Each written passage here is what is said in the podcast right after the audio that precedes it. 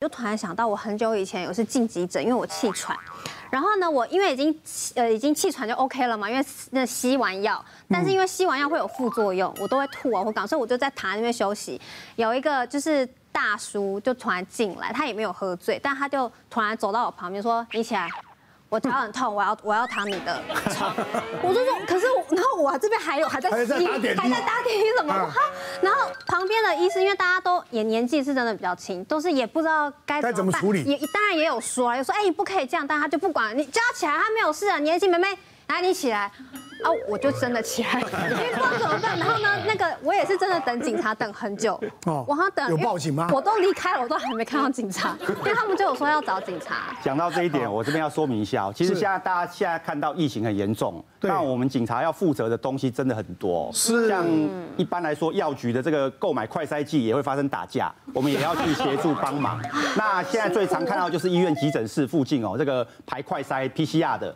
那这大排长龙人龙哦，那很多民众就是因为想要排到前面，然后就会起冲突，就打架。那我这边要分享一个案例，就是上个月在这个新店慈济医院发生的，大概在凌晨两点多左右，那就有一对两个男的，他们分别各自带自己老婆，他们可能是晚上去聚餐，那吃了吃饭喝酒以后，可能老婆觉得身体不舒服，那就开车四个人共车到慈济医院急诊室去。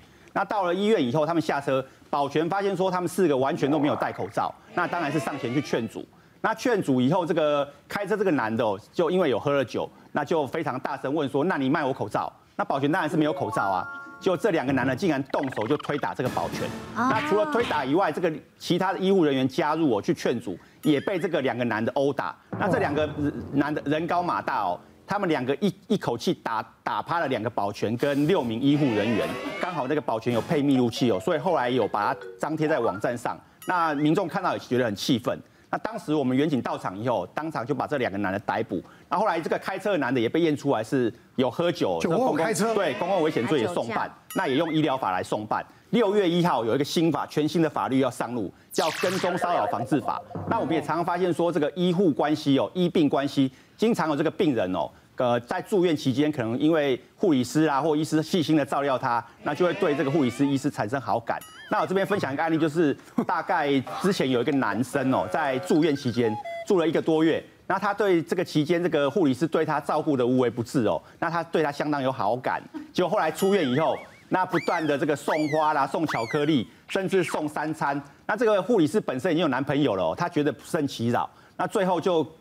果断的跟他拒绝，但这个男的还是不死心哦，那持续在这个医院的这个急诊室外面站岗，那要等到这个女的同意哦，最后这个护理师就最后跟我们警方报案，那因为当时这个没有跟踪骚扰防治法这个法律之前哦，我们只能用社会秩序维护法来办，那社会秩序维护法是行政法，它只能罚新台币三千元而已，呃，对，现在很轻，所以对这个男的是不痛不痒。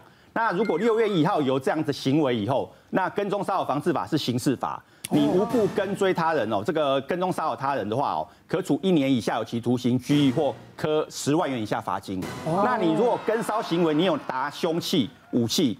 哦，这个是加重跟骚罪，它是非告诉乃论的哦，它是可以处五年以下有期徒刑，然后并科五十万元以下罚金，这是很重的。哎呦，跟骚法是必须跟性跟性别有关，就是要爱恋追求。那你像一般的狗仔跟踪，像哪个常常遇到的嘛？是狗仔跟踪，这个就不符合跟骚法的范畴。乃哥，乃哥，那你你下次就抗议说，他明明就是爱慕我。啊，对，那就符合这个这个 是不是？来，找个律师帮对忙，判刑罚金。大不同，我不相信，因为我们真的就遇到一个案件哈，那其实我觉得这是一个蛮呃，应该说悲惨的案件，是这样，有一个医生他开诊所，然后他太太就在这个诊所里服务，那这个医生呢，他呃有一些麻醉剂，因为他会做外科手术，那这麻醉剂叫 Propofol，他就是大概注射以后，马上呃大概经过几分钟你就会断片，就就睡着，是，那这个太太就有失眠的问题，所以他就会先请这个医生帮忙说，哎。你可不可以用这个方式打这个 propofol 这个麻醉剂，让我助眠，就让我睡着？那一开始呢，医生也是就会帮忙他太太做这件事情，然后就回家里，然后拿这个针剂注射，然后太太就睡着，都相安无事，也很多年。可是慢慢有时候医生其实也很忙，所以太太呢干脆就啊我自己来就好了，所以他也会拿这个针剂，然后晚上睡觉的时候就自己打，然后就自己睡。结果呢，有一次就医生晚上回到家，发现他太太整个人就趴在枕头上死亡了。因为太快发发酵了，所以他还来不及躺，他整个人正面朝下。那因为这个麻醉剂，它让你没有任何反射动。我们一般你被噎到或呛到，你可能会反射嘛，它没有反射，所以你就呼吸不到空气，最后就死亡。哦，好，结果就变成说，啊，这个这个先生当然就觉得说，哇，怎么会发生这种事情？就是太太在他家里，他也不是自杀，是意外死亡。嗯，结果呢，这就变成一个刑事案件。检察官起诉了这个医生，起诉什么？你没有管理好你的这些药品，所以导致一个非医生的人居然自己拿到这个药，然后让自己死亡。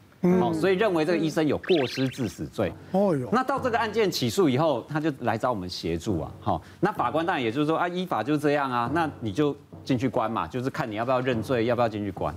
那我们就换了一个角度跟这个法官说啊，好，我们就这样跟法官讲说，法官第一件事情，这个医生失去他的太太，已经是一个人伦悲剧了。而且他失去这爱妻，并不是他故意要造成的，是啊，而且是他爱妻因为自己失打所造成这样的结果。你现在又把这个医生，他已经很有成就的医生，也也奉献社会多年，要把他抓去关，让他丧失他的工作，让他丧失他的未来，再加上他的太太也没有了，等于他的人生都毁了。那我们司法到底是在保护，本来要惩戒这些加害人嘛，希望让社会更正面。可是我们看起来，这个司法现在一处理下去。事实上，原本一个人的死亡变成另外一个人的人生毁灭，是，嗯，这样子值得吗？最后法官他也认同，他也觉得说，对这个医生来讲，他失去太太其实比他被他抓去关还来的严重，所以他最后就认同说，好吧，那不然这样好了。不然医生你就一颗罚金，认罪一颗罚金，这个案件就结束了。就刚刚是讲说找对律师，我们想要讲一个就没有找律师的下场是如何。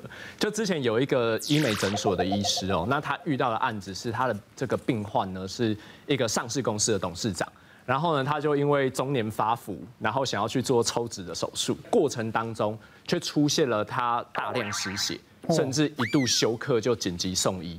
就还好有救回来哦，这个是还好。但是后来呢，这个商业公司董事长就非常的不高兴，就去告了。那其实这个董事长他又讲到说，他过去有这个高血压，也有做过心导管的手术。可是呢，因为医生他没有问到说他的用药记录这一块，那就后来发现，其实这个董事长哦。他当时有长期在服用抗凝血的药物啦，嗯，哦，那结果这个变成说这个医生的过失，加上医审会的鉴定都认定说，哦，这个是有过失，有违反医疗常规的，嗯，好，那接下来就剩下你有过失，那要怎么赔嘛？结果这个医生呢，竟然在第一审的开庭的时候，哈，他就认为说啊，我自己来就好了，于是他就没有请律师，他自己写诉状进去。那我们刚刚讲，医生怕的是时间的耗费，他开庭他就不去。他想说他写诉状进去，结果一审判下来，判赔了二十几万。那其实还好哦，这个还好。医生可能讲说二十几万还好吧，我可能也许可能半个月搞不好就有机会赚回来。对，结果他后来呢，那个上市公司董事长还不放过他，上诉二审。上诉二审呢，就是医生依然故我，他就没有一样没有请律师，没有请律师，一样是写诉状。后来法官就讲说。你在开庭的过程当中哦，我们法官有很多问题想要了解，你却不来，那我们这时候就当做你是自认自己承认哦，这是我们法律的一个规定。结果他二审被判赔了一百三十几万，而且这个一百三十几万还很特别，因为我们法律的规定哦，要超过一百五十万才可以上诉三审。所以也就是说，他这个法官其实也有一点在搞，就是不给你上到上到三审，你也没办法再去上诉了。哦，所以其实遇到这种案件哦，真的有的时候，就我虽然知道医师很忙，那或者说他觉得自己站得住脚，可是这个必这个部分终究是呃一个法律人的专业哦，他其实针对律师，如果他有寻求律师的协助，是可以给他很大的帮忙。其实我都觉得哈，我很羡慕律师这个行业了哈。但是我的想法是，会不会是每个人都会羡慕别的行业哈？我之前哈，呃，大概一两年前曾经遇过一个情况，就是小孩子中耳炎，给我看完门诊，我开了药给他回去吃，结果隔了几个礼拜，妈妈跟我说：“你为什么没有强调一定要吃药？”我妈妈就是用讯息跟我来回，那有一些情绪性的字眼，所以我就把这个事情放在脸书上。啊，其实大家都觉得哦，太夸张了。隔了两三天哈，有一个孩子来看病，他妈妈是个律师，哇，啊，跟我谈得很来。他说：“陈医师，不要想太多，我跟你讲，那个妈妈真的是情绪上的字眼，时间过了，她就好了。我多年律师职业的经验，案子不合理想的啦，或者说被判刑的，他用很强烈的字眼骂我，很情绪化的字眼骂我，骂得很难听。结果隔了三五天，他都有回来跟我道歉。所以陈医师，你放心好了，我猜那个妈妈过几天也会跟你道歉。我其实愣住了啦，我就说，哎，那么多年来跟我有过纠纷的。从来没有人跟我道歉。妈妈妈，没有没有没有，人性本善。我告诉你，我那么多年的职业经验哦，律师职业经验，曾经骂过我的，曾经这个气愤啊，然后脏话，真的过几天都会跟我道歉呢。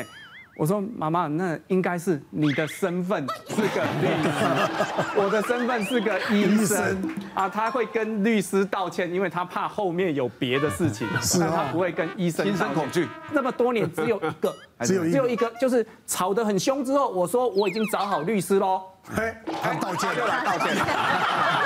对，要要把律师还是律师好好弄出来。对呀，你不，但是我跟你讲，山不转路转，来天有办法纱布就在里面。我跟你讲，别忘了订阅我们 YouTube 频道，并按下小铃铛，收看我们最新的影片。想要看更多精彩内容，快点选旁边的影片哦。